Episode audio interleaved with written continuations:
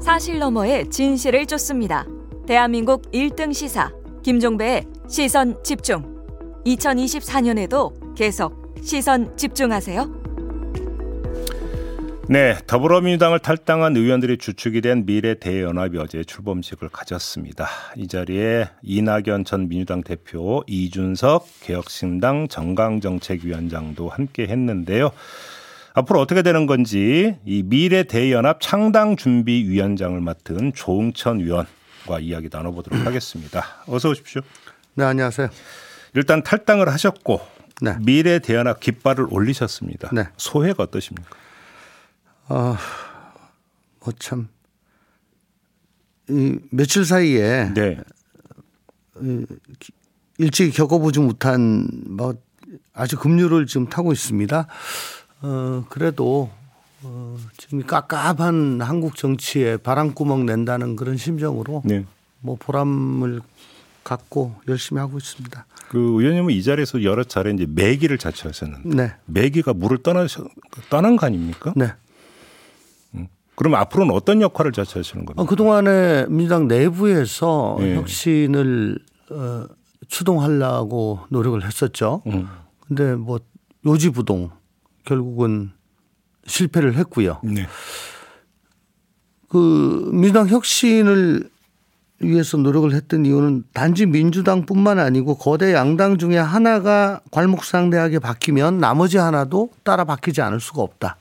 난그 네. 생각에서 그렇게 한 건데 이제는 그 내부가 안 되니까 그러면 외부로 나와서 외부 충격을 가해야 되겠다. 양당에 전부 다. 네. 예, 그런 거죠. 그러니까 음, 그 충격을 가할 정도의 어느 정도의 세력은 돼야 되고 음, 또 국민들께서 음, 저뭐 괜찮네 라고 호감을 가지실 정도의 그런 어, 모양 모양새를 가져가야 되겠다는 그런 생각을 갖고 있습니다. 알겠습니다. 앞으로 지금 그 앞으로 이야기를 좀 했으면 좋겠는데 일단 저는 그 역대 총선 가운데 네. 이번 총선처럼 신당 움직임이 여러 갈래로 전개되는 경우가 있었나 싶은 생각이 좀 드는데 거의 없었죠. 의원님 기억에도. 그게 뭐 거대 양당 중에 어느 한쪽이 고장이 나고 그랬던 경우죠. 대개 네. 그동안에. 네. 근데 이번에는 뭐 워낙에 양당이 다 역대급으로 참 기득권에 너무 많아요. 아 그러니까 일당이당 예. 그러니까 여당 야당 할 거 없이 전부 다 기득권에 꽉 짜여 있잖아요. 예. 뭐 그, 국민은 안중에 별로 없는 자기들만의 리그를 지금 하고 있습니다. 그리고 또 이걸 도저히 못 참고 나온 사람들이 양당에서 다 나왔고요. 그렇기 때문에 어 과거 총선에 비해서는 신당 세력들이 뭐 좀 많아 보이고 그렇게 하는 거죠. 근데 그건 뒤집어서 얘기하면은 그 어느 때보다 어, 제3지대, 제3 세력의 성공 가능성이 높다. 그렇게 보시는 예, 거고. 라고 봅니다. 다시 좋다. 예, 어느 한쪽만 예. 뭐 문제가 됐다면은 그건 좀 힘든데 양쪽이 다 지금 문제가 있기 때문에 음. 아까 조금 전에 제이비타임즈도 그 얘기를 잠깐 했는데 일단 그 궁금한 게 그 신당 빅텐트 얘기 계속 하잖아요. 빅텐트가 선거 연대를 뜻하는 겁니까? 통합 정당을 뜻하는 겁니까? 어, 통합이죠. 한 통합- 몸이죠. 한 몸을 얘기하는 예, 거죠. 삼보입니다. 이준석 위원장도 여기에 동의했습니까? 그 좀 더 강하게 얘기를 하는 것 같은데요. 오히려 큰 집 얘기하고 결사체 그렇죠. 얘기하니까. 그렇죠. 뭐 단순히 텐트가 아니고 예. 어, 집, 예. 구조물, 예. 뭐 등기부 등본에 올리자 어, 그런 것 같죠. 아니 네. 그러면 갖는 궁금증이 네. 어차피 그 한 집안으로 다 뭉칠 거라면 이미 그 띄운 정당에 그냥 다 들어가면 되는 건데 왜 당을 각각 만듭니까? 이게 어, 이렇게 좀 생각을 하시면 될 것 같습니다. 사실 국민의힘이나 예. 민주당이나 자세히 들여다보면 음. 보수 진보를 자처하지만 차이는 별로 없어요. 네. 뭐 정강 정책 보면은 블라인드 테스트 하면 어디가 어딘지 구분하기 힘듭니다. 어차피 이제 포괄 정당이 되니까 다 당의 스펙트럼이 그렇습니다. 넓죠. 예. 그럼에도 불구하고 예. 하고 뭐 민주 진영 민주 진보 세력이다. 음. 우린 보수 정당이다. 이렇게 자처를 하죠. 예. 그렇게 한 게 수십 년이 되어 왔습니다. 그래서 인식이 아 저기는 보수, 여기는 진보 이렇게 지금 인식이 되어 있죠. 사실 얘기해 보면 거의 비슷해요. 저는 그걸 이렇게 표현합니다. 아무리 급하다고 A형 환자, A형 피를 B형 환자한테 그대로 수혈하면 거부 반응이 나서 큰일 나죠. 죽는다. 응. 그러면 반드시 이 어, 중간에 뭐가 있어야 되는데 우리 미래 대연합을 저는 O형이라고 생각을 합니다. 혈액형으로 치면 예. 그래서 A형 피를 받아서 예. O형에 놓고 음. 그래서 그 O형을 뽑아 가지고 B형한테 주고 B형 피를 받아서 O형에 놓고 그걸 A형에 주고 의원님 말씀은 간단히 미래 대연합을 중심으로 뭉치자 이, 이 말씀이시네. 그래서 그 저 플랫폼을 하겠다는 거고요. 예. 예.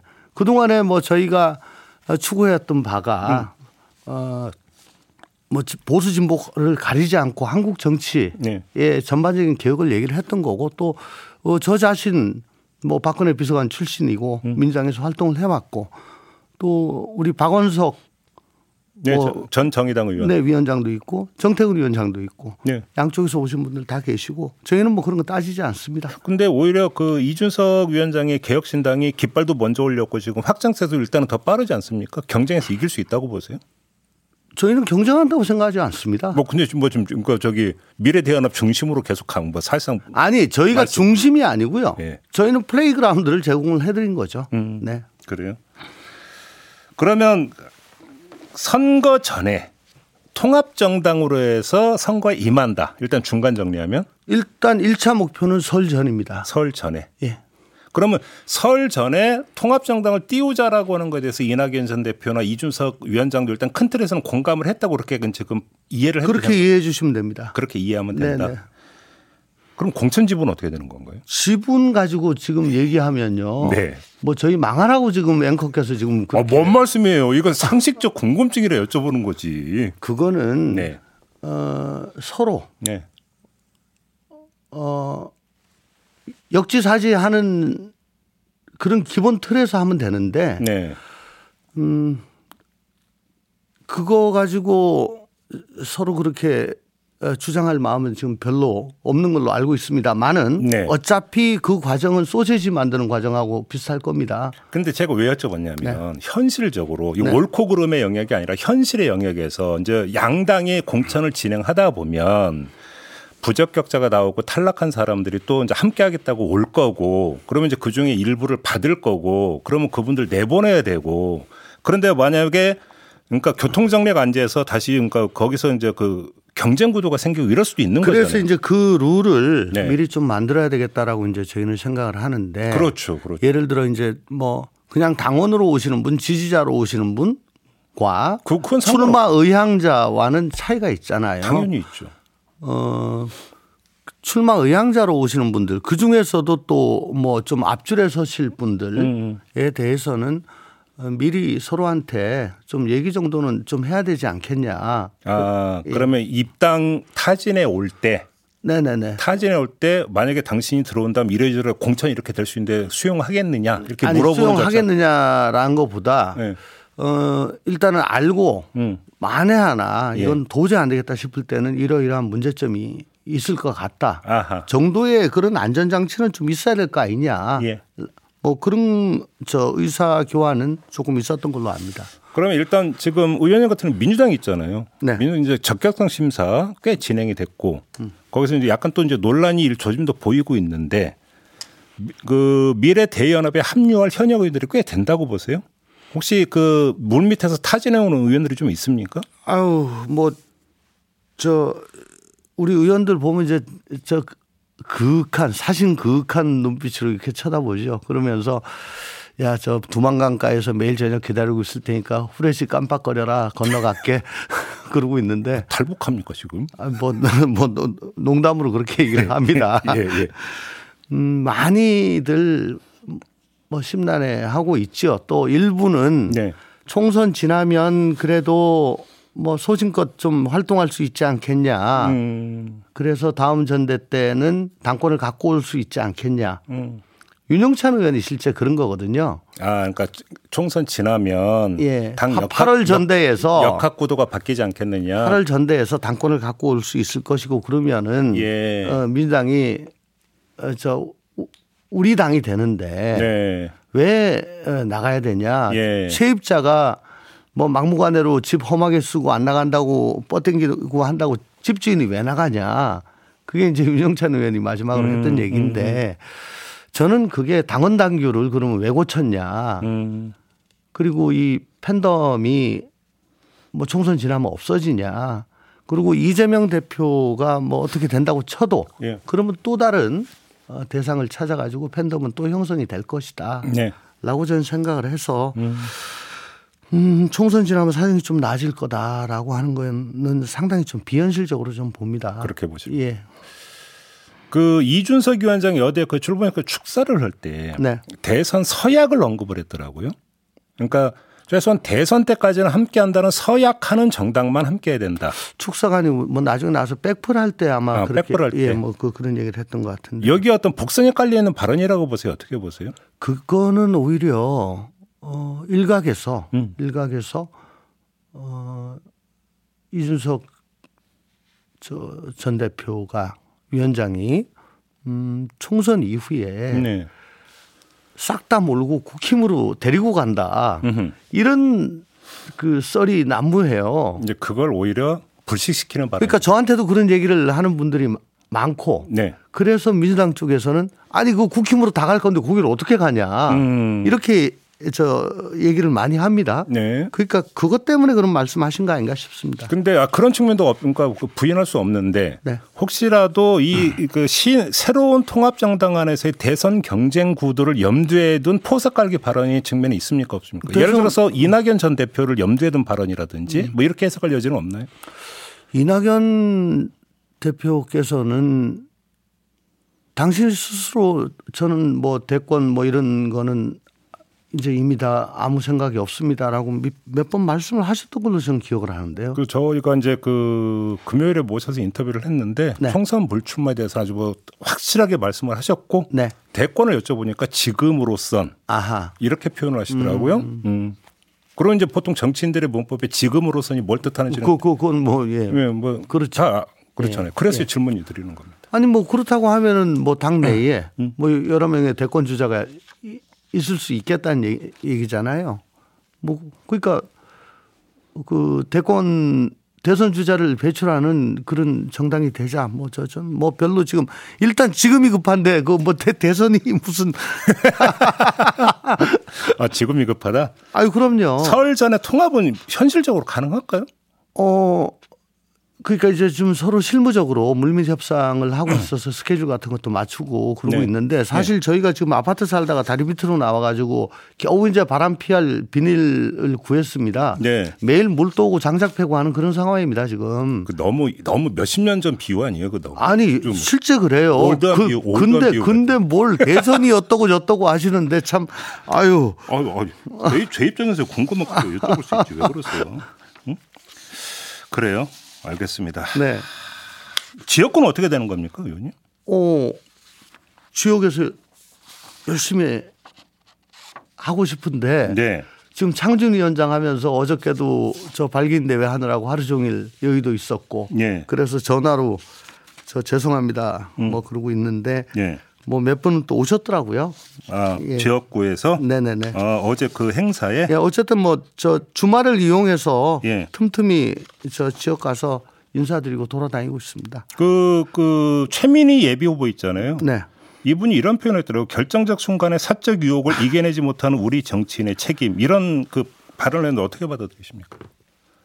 에, 사적 교육이 도대체 무슨 말씀인지 잘 모르겠습니다. 저는 작년 연말까지 민주당이 그, 열- 뭐 통합 비대위라고 네. 저는 아예 공, 딱 찍어서 얘기했고요. 음. 그게 받아들여지지 않으면은 뭐 나갈 수밖에 없다는 걸 공개적으로 얘기했잖아요. 그리고 그게 저는 저도 그 안에서 지금 뭐 탄탄한 지역에서 그냥 있는 게 편하지 아파트에 있는 게 편하지 왜 다리 밑으로 갑니까? 시베리아 벌판 나선 거다. 네. 음. 그리고 이- 저는 이 한국 정치가 이대로 가서는 안 된다라는 그 생각인데 네. 그게 사적인가요? 글쎄요. 저좀 국회의원은 아니 이 말씀만 드릴게요. 최민희 의원은 그전에 뭐 조국 지키다가 지금 이재명 지키시는데 국회의원은 특정인 지키라고 뽑아주는 게 아니에요. 민생과 국익을 지키라고 있는 거지. 네. 그렇지 않습니까? 음. 어쨌거나 저는 제가 죄송한 거는 제 지지자들 당원들입니다. 제가 뭐 저. 혼자 힘으로 국회 저 재선이 된 건 아닙니다. 알겠습니다. 네. 이렇게 마무리하죠. 고맙습니다. 네. 네, 감사합니다. 미래대연합 창당준비위원장이었습니다. 세상을 바라보는 또렷하고 날카로운 시선 믿고 듣는 진품 시사 김종배의 시선 집중 2024년에도 함께 하세요. 네. 미중 대리전으로도 불렸던 대만 총통 선거 결과가 나왔습니다. 집권당인 민진당의 라이칭더 후보가 승리를 한 건데요. 자, 이러면 대만 해협 정세가 어떻게 되느냐? 이게 또 초미의 관심사로 떠오르지 않겠습니까? 그래서 중국 내 반응을 알아보기 위해서 이분 전화 연결하도록 하겠습니다. 중국 정법대의 문희련 객좌 교수 전화 연결하겠습니다. 나와 계시죠? 네, 안녕하십니까. 안녕하세요. 중국 언론들이 대만 총통 선거를 거의 보도하지 않고 있다고 하던데 맞습니까? 그렇습니다. 이 참 이례적인 현상인데요. 예.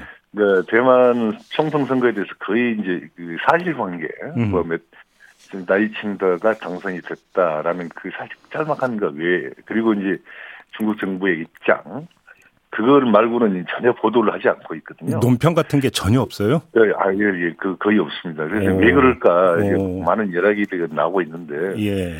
지금 우리가 한 가지 생각할 거는 이제 그 지금 차이, 차이잉원 총통이 8년간 임, 임기를 채우고 이제 물러, 물러나게 되잖아요. 예. 그래서 이제 어찌 보면 그, 음, 시진핑 주석과 임기가 거의 겹치는데, 어허. 그 이제 그 과정에서 이제 시진핑 주석 입장에 본다면 세 번의 이른바 그 민주당 당선, 후- 민주당 후보를 당선을 막기 위해서 세 번, 세 차례 시도한 거잖아요. 네. 근데 그 세 차례 시도가 다 모두 이제 실패한 것으로 결과, 결과적으로 나왔기 때문에, 음. 대만 선거 관련을 하다 그 선거 보도를 하다 보면 이 문제를 짚지 않을 수가 없는데 네. 뭐그 그 자체가 굉장히 정치적으로 부담이 느끼지 않았을까 음. 그런 그런 분석들이 나오고 있습니다. 근데 외신들은 오히려 중국의 강압적 태도가 이번 총통 선거 결과에서 드러났다. 이렇게 좀 분석을 하던데. 그럼 접근법이 약간 다른 걸까요? 시각차가 있는 겁니까? 어떻게 봐야 되는 겁니까? 그렇 아니 아니 그 시각차는 아니라 이제 우리가 그 문제를 어떻게 보느냐의 그 문- 문제인데요. 네. 근데 사실상 이번 대만 그러니까 대만 선, 총통 선거에서 보면 음. 민진당이나 국민당이나 심지어 민중당 삼- 세 후보의 모든 그 목표라는 게 대만을 대만의 사실상 아니면 실질적인 독립 상태를 유지하는 것. 네. 다시 말하면 그 현상 유지를 목표로 했습니다. 예. 그 현상 유지라는 목표는 다 같은데 다만 그걸 이루는 접근 방식이 달랐거든요. 네네.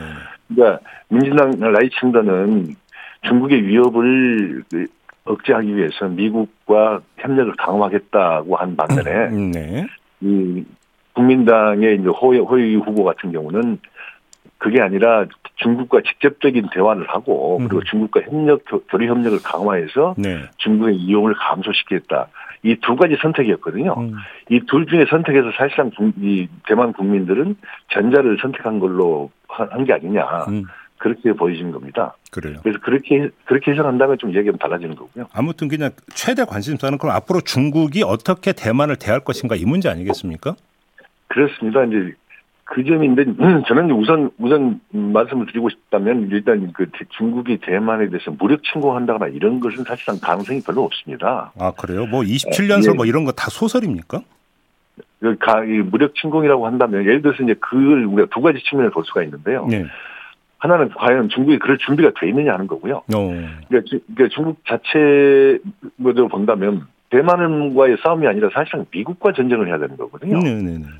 그렇다면 과연 중국이 미국과 전쟁을 할 만한 그런 준비가 되는가 음. 하는 부분에서 많은 분들이 이제 회의적인 반응을 보이는 거고 네.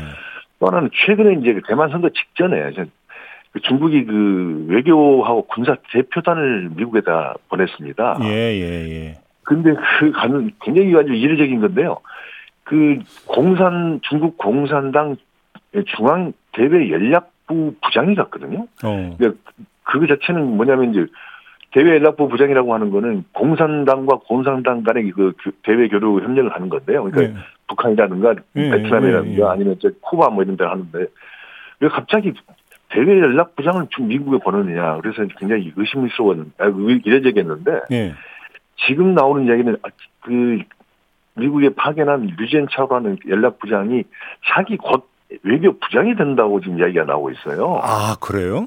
예, 네네. 예, 그 외교부장설로 이제 유력하게 거론이 되고 있기 때문에 예. 자기 외교부장을 보내서 이제 음. 미국과 협, 협상을 하고 있는 걸로 보이고 근데 또그 대외 협력 항공 항공시 부짐을 보내서 미국과 군사적인 접촉을 했거든요. 네. 그렇게 본다면 음. 대만 선거 이후에 음. 이 문제에 대해서 양국이 깊은 국감을 가졌다고 볼 수 있기 때문에 예.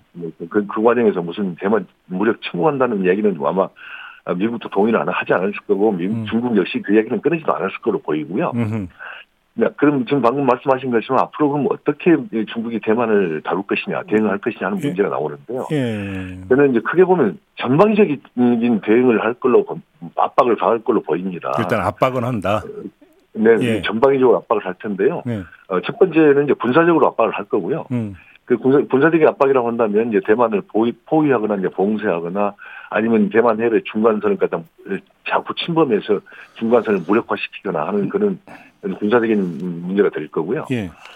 그리고 이제 경제적으로는 보면 이제 대만과 중국 사이에는 에크파라는 게 있습니다. 그 자유무역 협정 같은 건데요. 예. 그 양안 경제협력 기본 협정이거든요. 음. 근데 대만산 제- 제품이 중국으로 들어올 때 이제 관세를 물지 않게끔 하는 함으로써 혜택을 주는 그런 음, 네, 네. 협정인데 네. 그 협정을 중국이 파기할 할 수도 있고 오. 아니 아니면 그 협정을 대폭 축소 적용할 수도 있지 않겠느냐 예. 하는 얘기들이 지금 현지에서 파랍니다. 어허. 아마 저- 결코 그냥 넘어가지 않을 것이다라는 얘기를 하고 있는 거고요. 음. 그리고 이제 그 마지막으로는 이제 외교적인 압박을 강하게, 가- 강하게, 가할 겁니다. 네. 지금 대, 대만이 수기하는 국가가 13개 국가인데요. 음. 그 13개 국가에서 외교적인 공세를 강화해서 음. 어, 대만과 국교를 끊도록 네. 단교하도록 아, 외- 유도함으로써 예. 그 대만의 그 외교 고립을 더욱더 심화시키려 하지 않겠느냐. 음. 지금 그렇게, 그렇게 보고 있습니다. 우리를 대하는 태도에도 약간의 변화가 있을 수가 있을까요? 중국 같은 경우 어떻게 전망하세요? 다- 당연합니다. 왜냐하면 지금 우리가 지금 눈여겨봐야 될때 뭐냐.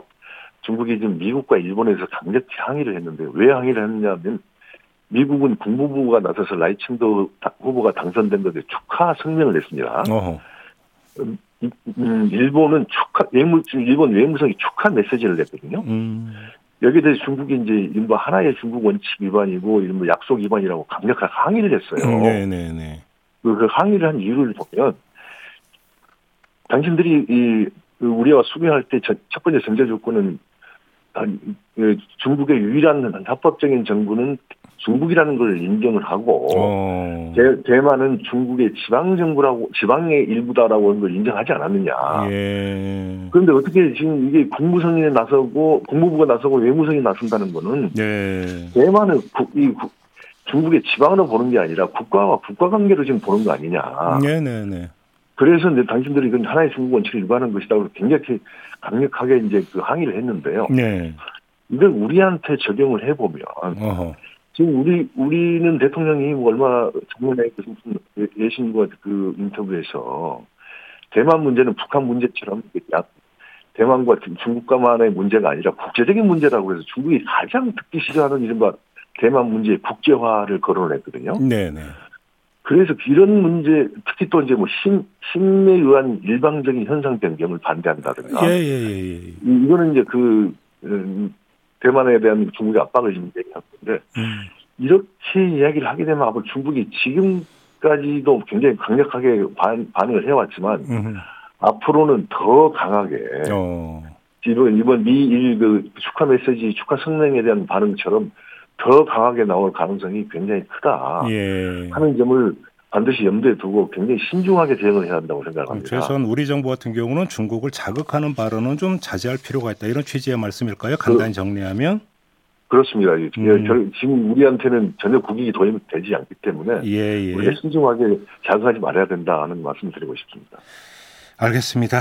자 오늘 말씀 여기까지 들어야 될 것 같네요. 고맙습니다, 교수님. 네, 감사합니다. 네, 지금까지 중국 정법대의 문희련 객좌 교수와 함께 했습니다. 네, 시선 집중 2부 마무리하고요. 8시 3부로 이어갑니다. 3부에서는 한동수 전 대검찰청 감찰부장과 인터뷰가 예정돼 있습니다. 아, 여러 가지 현안들이 있죠. 윤석열 그 검찰총장 징계 취소 소송 결과도 있었고요. 그다음에 고발 사주 사건 1심 판결도 예고돼 있는데 이런 여러 가지 것들에 대한 한동수 전 부장의 견해 들어보도록 하겠습니다. 잠시만요.